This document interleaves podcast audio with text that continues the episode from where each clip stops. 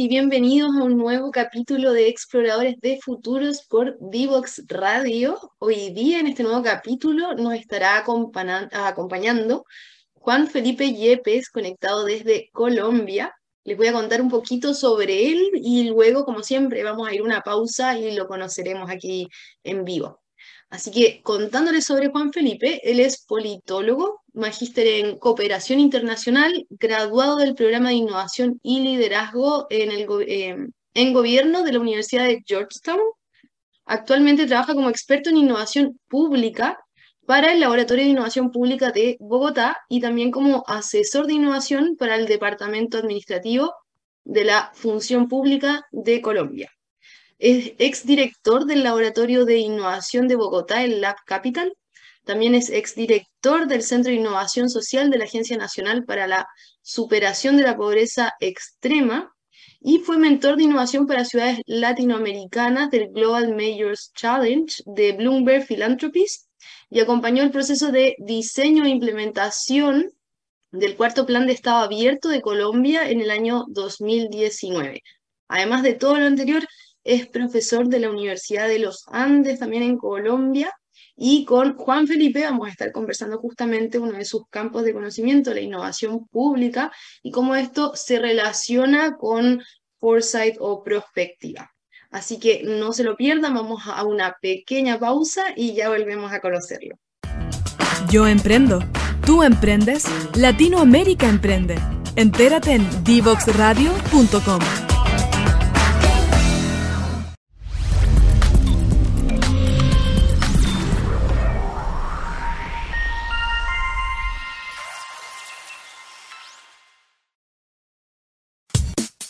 Divoxradio.com. Codiseñando el futuro.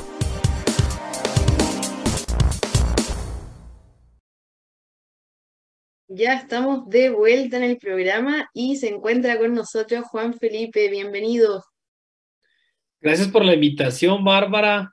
Muy contento de estar con ustedes acá y, y nada, tomarnos un café, charlar un rato. Genial. Oye, ahí cuando hablamos te contaba un poco, nosotros tenemos dos preguntas que son clásicas a todos los invitados e invitadas, así que vamos a partir con esas, de ahí nos vamos a poner a hablar de innovación pública y foresight. Entonces, para partir calentando motores, algunos me dicen que una pregunta un poco al hueso para partir, pero ahí te la puedes tomar como, como te fluya, es eh, cuando escuchas el concepto futuro, más allá de lo teórico, como ¿qué representa para ti este concepto? ¿Qué es para ti el futuro? Me lleva mucho a la ciencia ficción, ¿no? Me lleva mucho a la niñez, a las películas. Em, no solo las típicas de Volver al Futuro y esto, sino otro tipo de dibujos animados que mostraban cómo podría llegar a ser el, futuro, ¿no? Em, a, pensar en eso, ¿no? Algo de imaginación, de creatividad, de poder imaginarnos lo que puede llegar a pasar, ¿no? Pero si tú me dices futuros, estoy pensando en ciencia ficción. Perfecto. Y recuerdo, nosotros nos conectamos hace algún tiempo por esta red social LinkedIn a propósito de esto de Foresight. Y tanto para el programa como para mí personalmente me intriga saber cómo fue que llegaste a esta disciplina que estudia el futuro. Como, ¿Qué te llevó ahí? ¿Cuál fue ese camino que fuiste recorriendo? Yo creo que es como algo que tenía guardado hace un tiempo de trabajando en innovación en el sector público. Eh, yo recuerdo que eh, aproximadamente hace unos ocho años, empecé a mirar, estaba liderando el Laboratorio de Innovación Pública de la Veeduría Lab Capital muy al comienzo, y empecé a hablar con amigos y eh, compañeros de otros laboratorios de, Latinoamérica, como a mirar cuáles eran estas grandes, eh, grandes tendencias. Y me acuerdo que hablé con, con un compañero de México que me empezó a hablar, digamos, de los ejercicios que estaban haciendo de escenarios futuros donde actores, gente que trabajaba, digamos, en, temas culturales, estaban desarrollando em, actuaciones, espacios culturales, donde estaban trabajando temas de futuros para empezar a concientizar eh, a las personas a lo que podría llegar a generarse, ¿no? Por medio del arte y del teatro. Me pareció súper interesante, obviamente, eso se hacía desde un enfoque del sector público, Em, y eso me quedó sonando, ¿no? Y eso me quedó sonando y me quedó sonando y me quedó sonando. pero no empecé a escuchar, no a ver nada más y luego empecé como a investigar otras cosas de laboratorios y me encontré con el Laboratorio de Innovación Pública de los Emiratos Árabes. ¿Ya? Este laboratorio apareció también el Ministerio de Futuros, y bueno, ya está un poco más avanzado, ya no son ejercicios, sino algo mucho más institucional, aunque tengo mucho reparo sobre ese Ministerio del Futuro porque es solamente de hombres, no hay muchas mujeres, lo cual me parece que no, Ah, no es un futuro deseable. Y también vi un ejercicio que mencionaron ahí, era algo que hicieron en, en, en este evento de eh, The Edge of Government que hacen normalmente en, en- en Emiratos, donde había una sala específica donde los servidores públicos podían entrar y oler la contaminación de la ciudad en los próximos 20 o 30 años, un poco para concientizarlo. Recuerdo mucho, digamos, ese ejemplo. Y ese tipo de pildoritas que me iba encontrando a nivel que yo investigaba cosas de lo que estaban haciendo laboratorios de unidades, como que me dio en el centro y dije, este tema tengo que dedicarle mucha más investigación porque me apasiona y estoy viendo que puede ser como una fase que pueda suplir o acompañar a las unidades de, de innovación en el sector público, que ha sido, digamos, siempre mi especialidad. Entonces, empecé a entrar por ahí y se me dio la oportunidad de tomar este eh, programa de liderazgo e innovación en gobierno, donde teníamos que hacer un proyecto específico y ¿Ya? utilicé el tiempo, digamos, de ese estudio para diseñar o proponer la creación de unidades de innovación anticipatoria para gobierno. Entonces, digamos que ahí empecé a darle un poco más de, de, de fuerza. Perfecto. Y ahí escuchándote, que creo que desde ahí conectamos en una conversación a propósito de estas unidades de innovación anticipatoria para el gobierno. En el estudio que fuiste haciendo, como qué cosas te llamaron la atención, cómo, si nos puedes compartir un poco esos highlights que quizás encontraste viendo esto, no sé si viste algo en Latinoamérica o otros países, ¿qué te fue apareciendo? Creo que uno de los temas claves es cómo como laboratorio de innovación pública empezamos a replantearnos. Entonces me di cuenta que la gran mayoría de laboratorios de innovación estaban como sacando esa línea nueva de actividades relacionadas con Foresight, no la tenían como tan definida. Entonces empecé a ver que de pronto eso puede ser una forma de, ante esta gran amenaza del cierre de los laboratorios de innovación pública, puede ser una nueva forma de reinventarse, ¿sí? De plantear, bueno, no, no, no hablemos tanto de retos de ahora, sino empecemos a generar algo mucho más a futuro, ¿no? Entonces em, empecé a encontrar como ese tipo de, de tendencias. También me encontré en la realidad que hay muchas áreas dentro del sector público que son de prospectiva. Entonces, todo el mundo me decía, esto es lo mismo que prospectiva. Yo le decía, yo lo entiendo de otra forma, ¿no? Yo veo las unidades de prospectiva en, en, en mi país en algunos casos, en las más tradicionales y son solamente análisis de datos prospectivos a futuros, pero no tenemos nada de creatividad, de imaginación, de trabajo con la ciudadanía, ¿no? Entonces, pasar como ese lado netamente técnico, por decirlo así, de las oficinas de prospectiva, de análisis de datos, que es lo que se ve. Una cosa es que signifique otra cosa, pero es lo que se ve. A decir, no, es un concepto para mí eh, que lo empieza a trabajar un poco la OSD de innovación anticipatoria. Y es cómo podemos en realidad identificar posibles escenarios usando información cuanti y cual, especialmente de la ciudadanía, que es clave, y de expertos también, pero cómo empezamos a mejorar o a mirar esos posibles futuros escenarios. Eh, y ahí digamos que eh, me, me, encuentro con todo lo que ha venido haciendo OPSI, el Observatorio de Innovación Pública de la OSD, que creo que para mí ha sido fantástico. Obviamente eso lleva mucho tiempo de otras investigaciones, de otros temas. Esto ya, ya lleva un tiempo, digamos, de, de investigación, especialmente en Europa, por lo que he visto en Latinoamérica, creo que la academia ha estado un poco quedada en poner este tema en, en, en, el escenario académico. Pero lo que, lo que, digamos, lo que más me gustó de esta investigación es cómo la OSD empieza a ponerlo como un tema fundamental para los gobiernos, genera herramientas, eh, actividades, etcétera. Y eh, desde Función Pública, que es donde yo trabajo como consultor, el año pasado también hubo un producto muy específico, fue que diseñamos eh, una seis herramientas eh, de pensamiento futuro para servidores públicos basados en el toolkit eh, eh, que tiene o que sacó el Reino Unido en el 2017, ¿no? un poco adaptando, que yo soy más de adaptar que de inventarnos cosas que pronto ya, claro. Ya están. Pero para cerrarte, digamos, este tema, creo que el, el, la temática se entiende de una manera muy diferente en Latinoamérica, en el día a día de, las entidades públicas, pero hay países como Chile, por ejemplo, que ya como tú sabes, se está trabajando muchísimo el tema y es un referente. Y, y, por ejemplo, a nivel de Chile, que a propósito de esto que mencionas como referente, ¿qué casos, quizás desde lo que tú has visto del laboratorio de innovación, has visto o te han llamado la atención?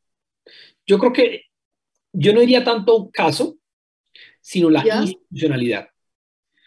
Para mí es mucho más importante no tanto el caso, sino en este momento en Latinoamérica ver un gobierno comprometido con la temática, tanto a nivel eh, presidencial, no sé si todavía sigue, digamos, todo este tema de manejo de futuros en la Oficina de Ciencia y Tecnología, pero también en el, en el Congreso, si no estimal que tienen como una unidad como articulada. Entonces, entonces está eh, eh, el órgano legislativo y presidencial, digamos, trabajando las temáticas, ¿no? Y, y, es un tema, para mí es importante cuando le ponen institucionalidad, recursos, personas, que de ahí salgan muchos proyectos, es importante, pero creo, creo que es bueno ver el compromiso con, con los temas, escenarios futuros, ¿no? De la administración pública.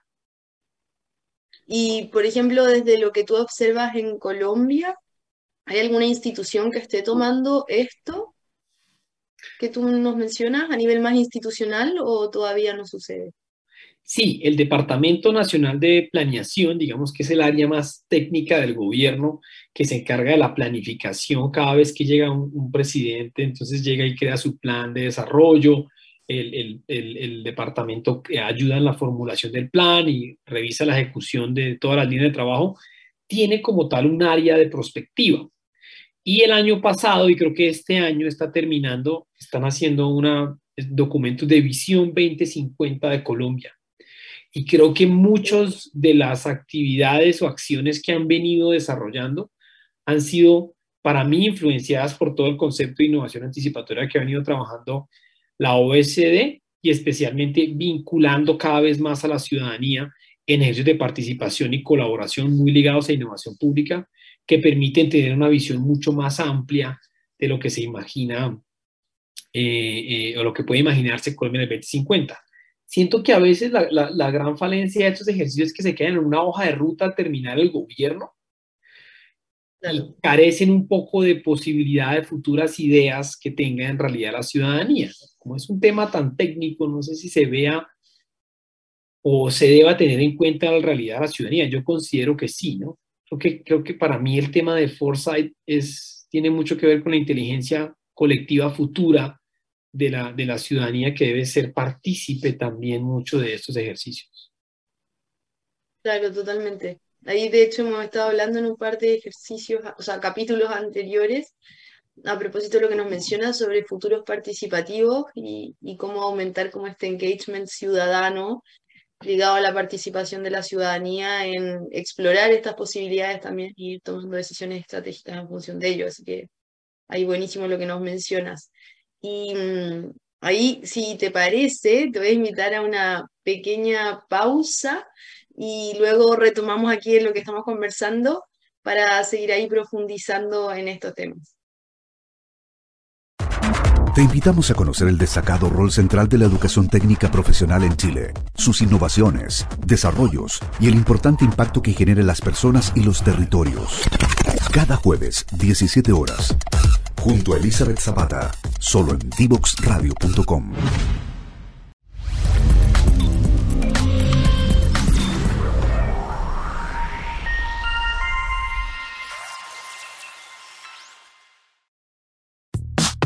Divoxradio.com. Conversaciones sobre innovación, ciencia y tecnología.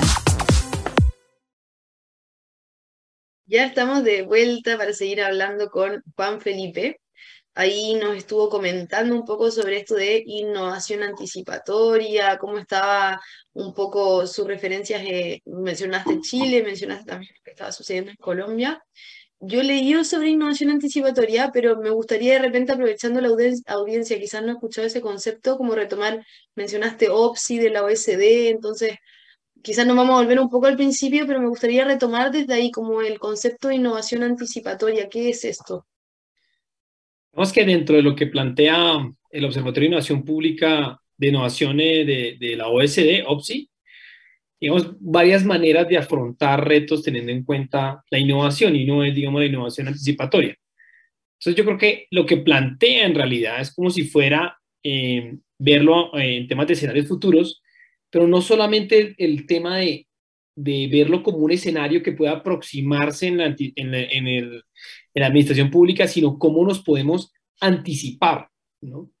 Creo que ahí el verbo anticipar en la administración pública es clave porque siento yo que cambia mucho el término de, oh, es un tema futuro, es un tema que de pronto no le compete a la administración pública o que de pronto puede ser muy fantasioso, etcétera, sino que le dice, no, esto es para anticiparnos, hay que ver un poco cómo eh, el pensamiento futuro, la perspectiva, el foresight, en realidad lo que busca es que podamos anticiparnos, ¿sí? Pero cuando le mete la palabra innovación, para mí es no solamente generemos alertas sobre lo que puede pasar, ¿sí? Para anticiparnos, sino innovaciones, cómo nos anticipamos y cómo empezamos a generar innovación para anticiparnos. Yo siento que los temas de eh, pensamiento futuro se han quedado en grandes alertas, lo cual está bien, alertas, ¿no? Señales.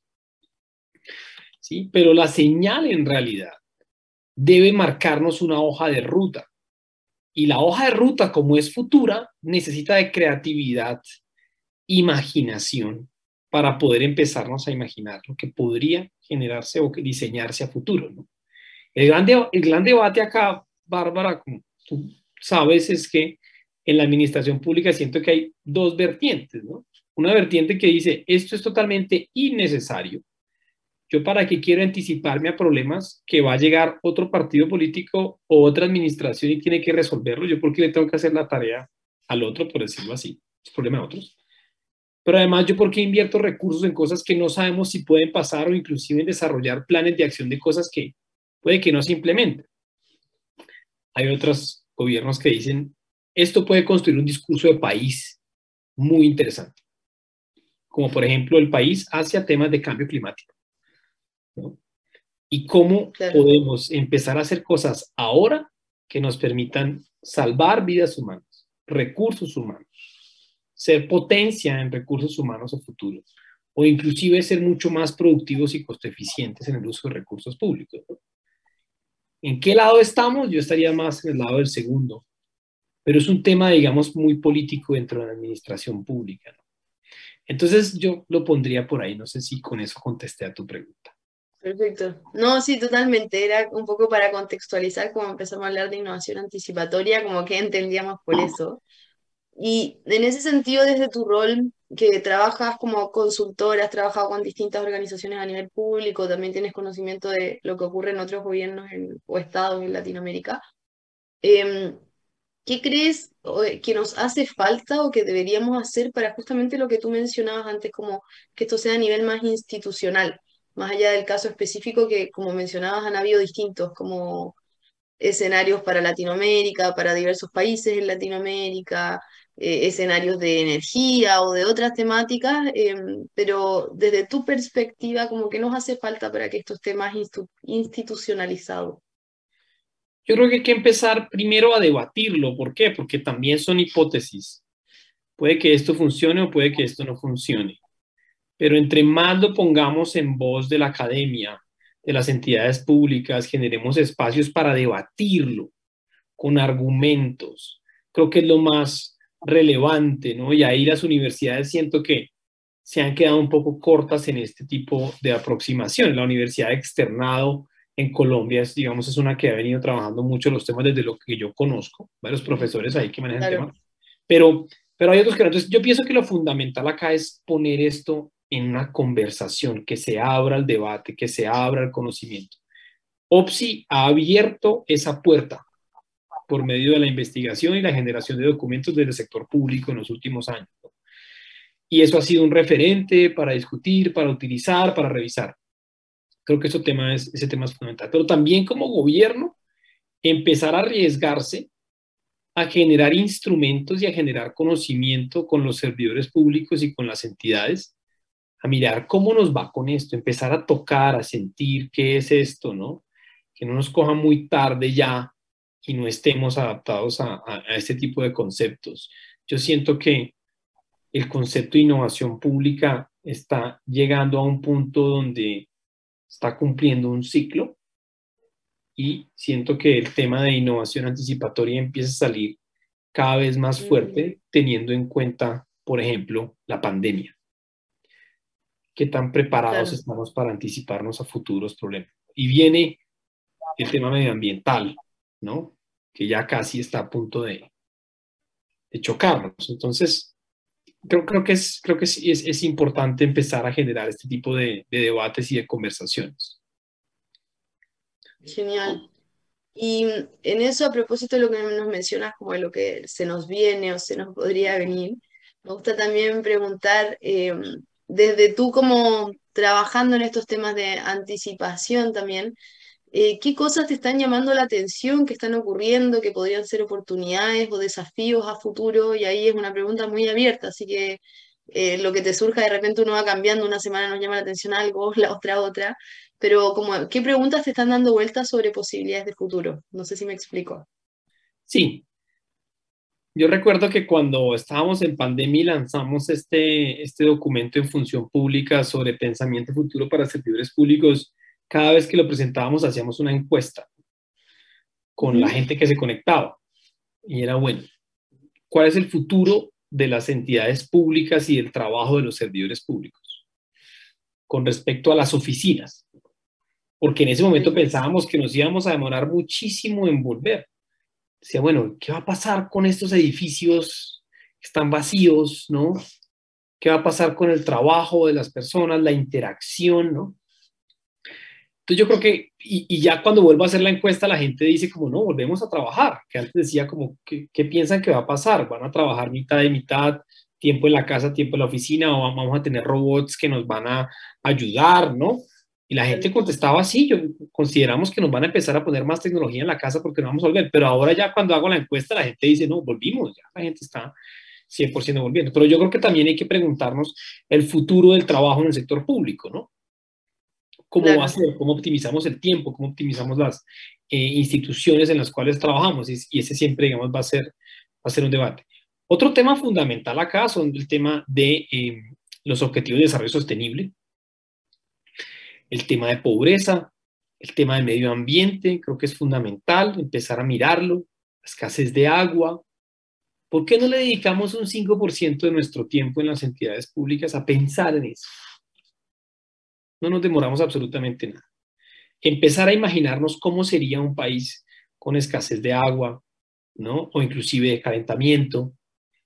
Esos temas en realidad los vemos y los escuchamos y pasa muy rápido, pero como entidades públicas no nos dedicamos a decir, sentémonos en realidad e imaginémonos cómo será esto en 10 años, teniendo en cuenta los datos, lo que viene, y otro tema, creo que es fundamental, que tenemos que empezar a mirar, es el uso de la energía. Cómo nos adaptamos en realidad a un futuro donde el petróleo puede que no sea la única herramienta em, para la energía, sino otro tipo de energía renovable, especialmente hablando desde Latinoamérica. Mm, em, entonces creo que son discusiones bien interesantes y cada sector de la administración pública tiene como tal unas temáticas fundamentales. Voy a poner otro que es, que es muy importante, digamos, en Colombia y en Bogotá, el tema de la violencia de género. Constantemente los indicadores nos muestran que, ¿no? Y se están haciendo cosas, pero ¿qué pasa si llegamos a un punto en realidad y qué podemos hacer desde ya? Entonces es, muy, es muy variado, pero a mí, digamos, creo que los que, los que más pienso en ejercicios interesantes serían todo el tema de el trabajo en las entidades públicas, el tema medioambiental, el uso de energías, etcétera, el tema de género, que es claro. Bien. Y en eso, por ejemplo, nos ha hablado un poco como de los servidores públicos, ya yéndonos como al nivel de persona.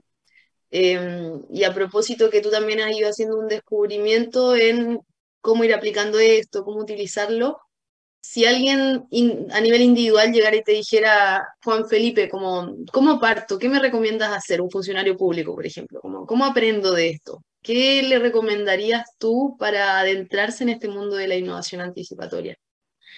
Yo lo que creo es que lo fundamental que deberían hacer los servidores, que debemos hacer los servidores públicos, es estar revisando constantemente cuáles son las tendencias. Y eso no lo hacemos. qué está pasando afuera, qué está pasando en otros gobiernos, ¿no?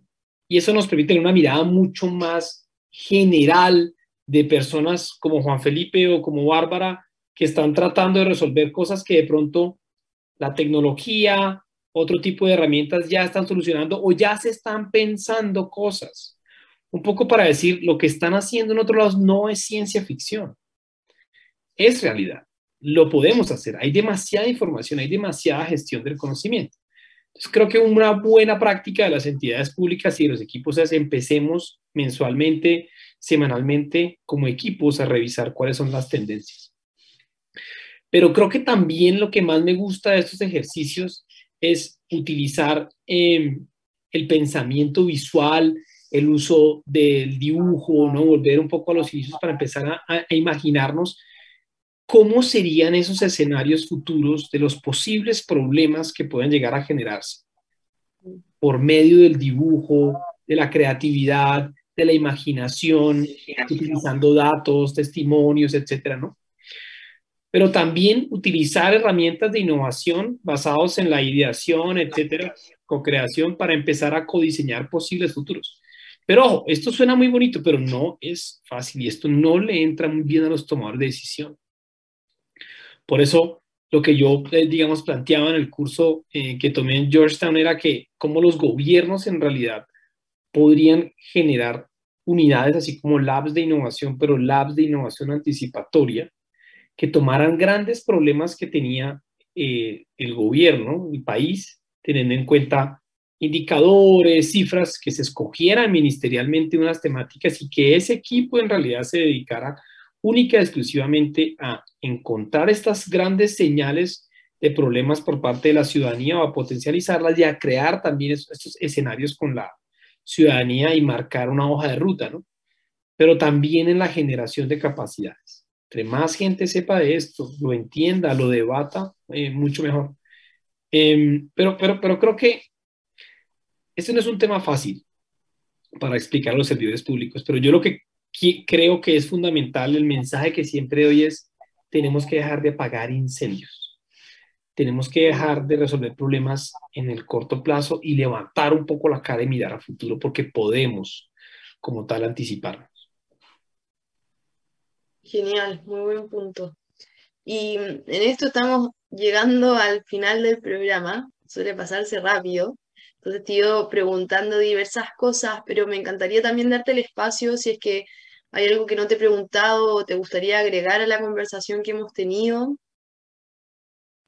No, yo creo que un, tema clave que siempre recuerdo cuando, cuando hablo de esto es eh, en la película de em, Volver al Futuro, la 2, cuando Marty compra el almanaque, ¿te acuerdas del almanaque? ¿No recuerdas de las apuestas? Ya, hoy no la voy a ver para acordarme. que es, bueno, tiene una discusión ahí sobre que él entra a una tienda y compra un almanaque de todos los partidos de básquet, de fútbol, etcétera, y él vuelve con el almanaque y ese almanaque se lo roban y empiezan a apostar, ¿no? O la idea es empezar a apostar. Y yo siento que es un poco como cómo tenemos ese almanaque ya, en un buen sentido cómo la innovación anticipatoria nos permite tener una visión de lo que puede llegar a generarse en el futuro y tenerla acá para apostar por un futuro próspero, ¿no? Entonces, creo que esa es como la analogía que siempre pienso en mi cabeza y que la utilizo cuando hablo de eso, pero creo que es fundamental ver mucho más allá por qué es importante la innovación anticipatoria. Y yo creo que hay tres temas fundamentales eh, eh, que, los tomé de, de, una encuesta que hice a varias personas. ¿no?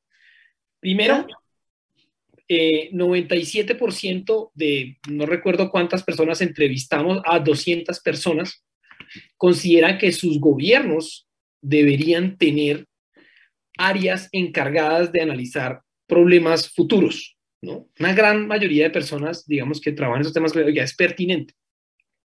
Un 87%, que está la cifra que me parece interesante, consideran que ese tipo de escenarios no solamente ayudan a la eh, innovación anticipatoria, el foresight, sino que pueden también llegar a construir una visión compartida del futuro de la ciudadanía a largo plazo.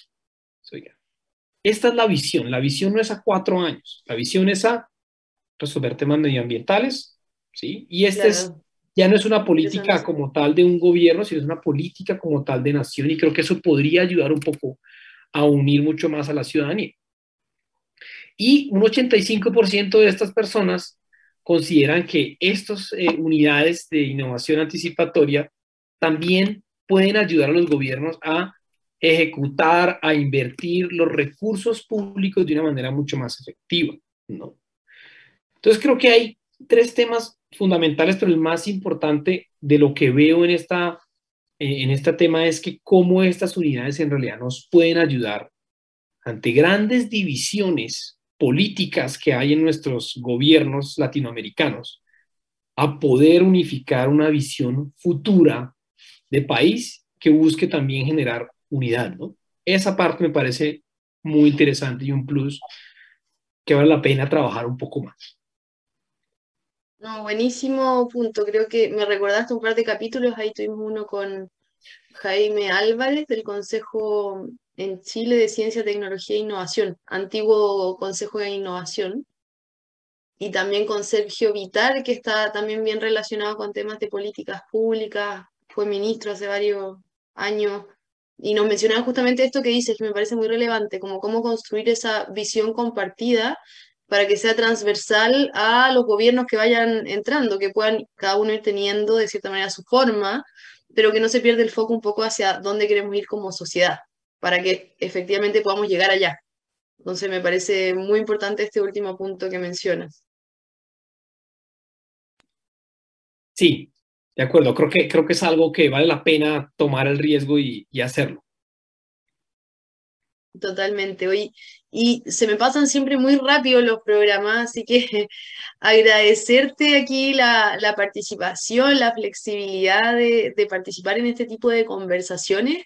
Ahí también tú mencionaste un, un como toolkit o un set de herramientas que desarrollaron que lo recuerdo haber visto Em, no sé si nos podrías comentar dónde lo pueden encontrar como a la audiencia de repente para buscar lo que ustedes desarrollaron. Claro, mira, entonces la gente puede entrar a Google normalmente y pone caja de herramientas pensamiento futuro, servidores públicos. Y ahí los va a direccionar directamente a la página del Departamento Administrativo de la Función Pública de Colombia para que puedan descargar este, eh, guía metodológica de pensamiento futuro para servidores públicos. Pero igual puede ser para cualquier ciudadano también si quiere hacerlo, sino que tiene un foco especialmente en políticas públicas. Buenísimo. Genial, eso ahí era para dejar el dato para quienes quieran ir a, buscar, eh, que nos sirve mucho porque ah, me imagino que ah, igual a ti te ha pasado que uno se pone a buscar y hay mucho material en inglés, pero en español no hay tanto material asequible, así que está buenísimo ahí tener CAE a nivel latinoamericano más herramientas. Y agradecerte nuevamente la participación, estar con nosotros, con nosotras aquí conversando sobre posibilidades de futuro y, y un poco la idea de este programa es democratizar este tipo de conversaciones, generar conciencia de futuros, así que muchas gracias por ser parte de ese proceso. No, con mucho gusto, feliz de compartir todo esto y de charlar contigo. Genial, muchas gracias Juan Felipe y como siempre vamos a ir a una pequeña pausa y volvemos para el cierre. Divoxradio.com Conversaciones sobre innovación, ciencia y tecnología.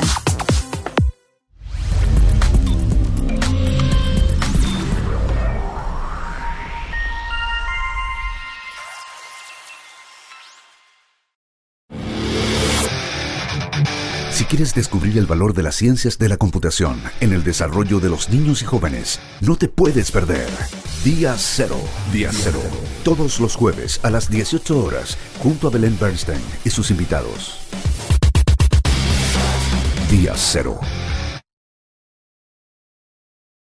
Ya estamos eh, de vuelta para el final. Ahí nos estuvo acompañando, como vieron, Juan Felipe Yepes. Estuvimos hablando de eh, innovación pública anticipatoria. Ahí nos mencionaba este concepto de anticipación que es bien interesante y en distintos lugares en Latinoamérica, específicamente a nivel más de Estado, se está utilizando Y como mencionaba Juan Felipe, me parece algo bastante bueno porque sacamos el concepto de futuro como de por qué hablar del futuro si estamos en el presente, lo importante es el presente y no el futurismo, pero cuando hablamos de anticipación, de repente en nuestra mente se conecta más con el presente. Es como desde el presente anticipamos ciertas situaciones futuras para justamente eh, tener un mejor presente y que los próximos años también vayan siendo lo mejor posible. Entonces, en esa línea Ahí lo pueden buscar. Eh, la UNESCO también desde... Mm, eh, como usa este concepto de anticipación, la parte de Futures Literacy, ahí hablan bastante de anticipación por si les interesa indagar. Y también lo que recalcaría de todo lo que hablamos con, con Juan Felipe, que la idea es no, no, ser reiterativa, pero esto que hablaba de una visión compartida, que como les mencionaba antes, lo hemos visto en otros capítulos, ahí uno con Jaime Álvarez y otro también con Sergio Vitar y otras personas también lo han mencionado, la importancia a nivel de Estado, a nivel de gobiernos, de tener justamente una visión compartida de hacia qué futuro queremos ir, cuál es nuestro futuro deseado como sociedad. Porque muchas de las problemáticas que podemos vivir hoy día, como temas de género, cambio climático, inequidad, no son cosas que podamos resolver lamentablemente de un día para otro, ni de un año para otro, ni en cuatro años. No son cosas que vamos a solucionar eh, completamente en un periodo de gobierno. Entonces, dado eso, necesitamos que vaya siendo algo que en línea eh, vaya teniendo un foco constante, sin importar el gobierno de turno. Ahí en algunos capítulos anteriores, Sergio Vitar nos habló, por ejemplo, de la estrategia de Francia, que tenía ese foco, y cómo otros países también lo hacen. Entonces ahí súper importante justamente para la complejidad que estamos viviendo a nivel global y lo que vivimos en Latinoamérica es eh, cómo trabajar a nivel de Estado, de ciudadanía, con los distintos actores del ecosistema, eh, cuál es el futuro compartido al que queremos ir. Muchas veces nos centramos en las diferencias que podemos tener y nos cuesta ver las similitudes, pero les aseguro que hay em, cosas que todos queremos. Cuando, por ejemplo, hicimos el estudio del Ministerio de Ciencia, que hicimos una encuesta participativa donde ciudadanos de todo Chile, de distintas entidades participaron, era totalmente abierta. Habían cosas que todos queríamos sin importar nuestro contexto. Queríamos una disminución de la inequidad, queríamos em, un medio ambiente sano para todos, tener acceso al agua, educación. Hay cosas que absolutamente todos queremos y, justamente poder encontrar esas similitudes para tener una visión compartida del futuro y tomar prácticas constantes y sistemáticas que nos lleven hacia allá. Em, y desde ahí como la innovación pública justamente asiente y apalanca eso. Así que mm, eso como reflexión final, como siempre, muchas gracias por acompañarnos. Ahí pueden ver nuestras redes sociales, como siempre, para que sigan, eh, puedan repetir los capítulos que no han escuchado, los que les acabo de mencionar, por ejemplo, y también ver eh, lo próximo que se viene, que ahí vamos a estar con algunas novedades aquí en Exploradores de Futuros y Divox Radio. Muchas gracias por su sintonía y nos vemos en la próxima.